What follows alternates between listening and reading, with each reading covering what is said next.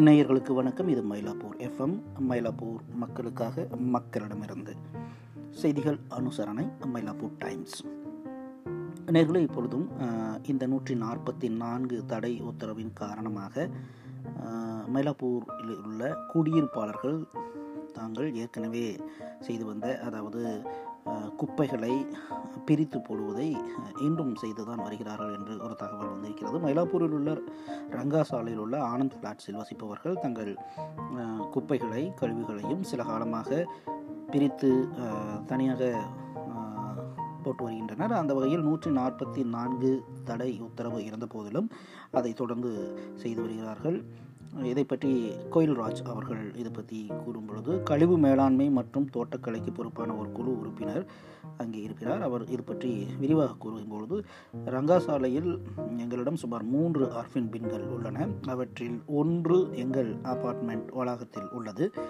எங்கள் குடியிருப்பில் வசிப்பவர்கள் மற்றும் எங்கள் அண்டை பகுதிகளில் இருப்பவர்கள் பிளாஸ்டிக் மற்றும் திட கழிவு காகிதம் மற்றும் உலர்ந்த கழிவுகளை இந்த தொட்டிகளில் தனித்தனியாக பிரித்தே போட்டு வருவதாக கூறியிருக்கிறார்கள்.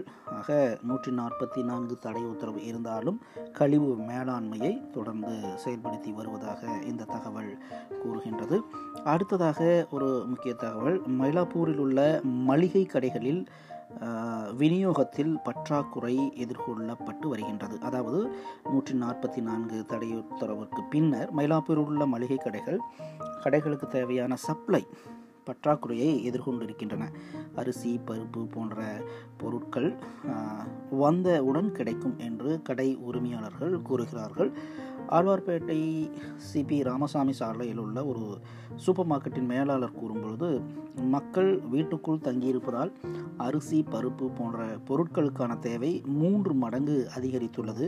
இந்த உருப்படிகள் வந்தவுடன் அவை முடிந்து விடுகின்றன. இருப்பினும் எங்கள் வளங்கள் குறைவாக இருப்பதால் அந்த கோரிக்கையை எங்களால் பூர்த்தி செய்ய முடியவில்லை என்று கூறுகின்றார். கூடுதலாக எங்கள் சப்ளையர்களிடமிருந்து போதுமான சரக்குகள் நாங்களும் பெறவில்லை. ஏனெனில் மாநில எல்லைகளுக்கு வெளியிலிருந்து பல சரக்குகள் வரவேண்டியுள்ளது என்று அவர் கூறுகின்றார். மந்தவெளியில் உள்ள மற்றொரு மளிகை கடையின் மேலாளர் கூறும்பொழுது சாலையில் நாங்கள் போவதற்கு குறிப்பாக அத்தியாவசிய சேவை பாஸ்களை எங்களால் பெற முடியவில்லை. அந்த பாஸ்கள் இருந்தால் மட்டுமே நாங்கள் ஒரு இடத்திலிருந்து இன்னொரு இடத்திற்கு போக முடியும்.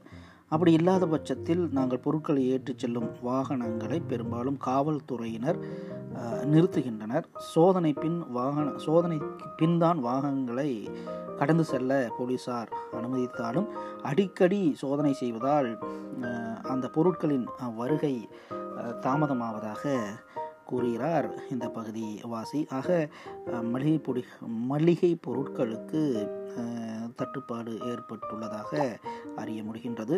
இன்னொரு தகவல் இது மயிலாப்பூரில் உள்ள ஆதி கேசவ பெருமாள் கோவிலிலிருந்து வந்திருக்கின்றது.